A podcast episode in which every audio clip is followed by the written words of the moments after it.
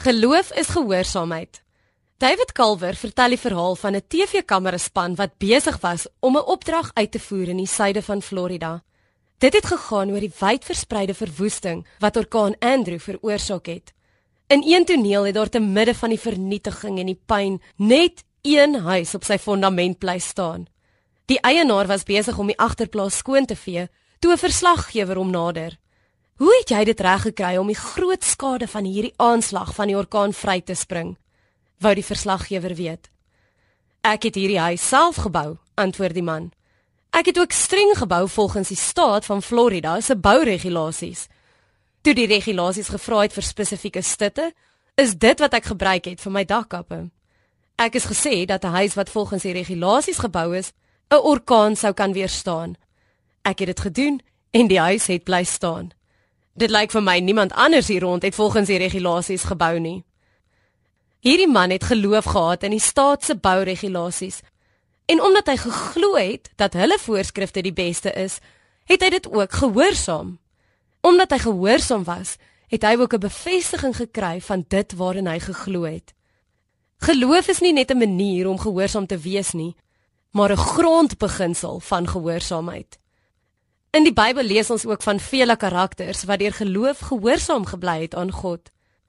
In Hebreërs 11 staan daar: Omdat Noag geglo het, het hy God eerbiedig en gehoorsaam toe hy gewaarsku is oor die dinge wat nog nie gesien kon word nie. Sy geloof was 'n veroordeling van die wêreld, maar dit het hom 'n erfgenaam gemaak van die vryspraak wat deur geloof kom. Omdat Abraham geglo het, het hy gehoor gegee toe God hom geroep het om weg te trek na die plek toe wat hy as erfdeel sou ontvang. Omdat hy geglo het, het hy in die beloofde land gaan woon. Omdat Abraham geglo het, het hy, hoewel Sara onvrugbaar was en hy al te oud, krag ontvang om 'n kind te verwek. Omdat hy God wat dit beloof het, getrou geag het. As 'n mens nie glo nie, is dit onmoontlik om te doen wat God wil. Wie tot God nader, moet glo dat hy bestaan en dat hy die wat hom soek, beloon. Geloof vra van ons om gehoorsaam aan God te wees. Al kos dit ons iets. Cecily Nguyen sê: Geloof maak dinge moontlik, nie maklik nie. Dit het Noag baie vriende gekos wat hom gespot het. Dit het Abraham baie gekos om gewillig te wees om sy seun te offer. Dit het baie geduld gevra van Abraham om te wag en te sien hoe God sy belofte sal vervul. Maar hierdie opofferings was nie vir hulle 'n struikelblok in hulle geloof nie.